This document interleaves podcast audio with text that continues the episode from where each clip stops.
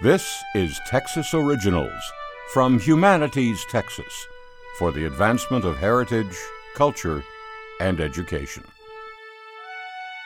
Among the most important Anglo settlements in Spanish Texas was DeWitt's Colony, founded in 1825 by Green DeWitt and James Kerr along the Guadalupe River. Before coming to Texas, DeWitt fought in the War of 1812 with the Missouri militia. By 1821, DeWitt was aware that Moses Austin had obtained a grant to bring colonists to Spanish Texas. DeWitt petitioned Mexican authorities for a similar grant and eventually received an impresario contract to establish a settlement of his own. DeWitt and his wife, Sarah, moved their family to the colony in 1826.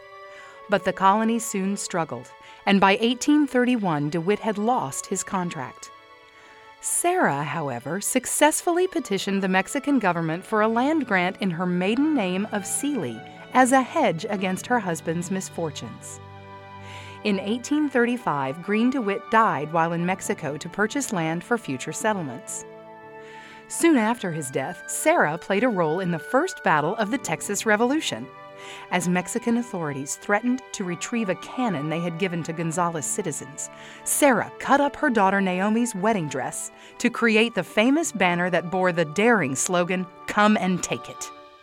Sarah Seeley DeWitt is now buried in a cemetery named for her husband south of Gonzales, on land that the Mexican government once granted her.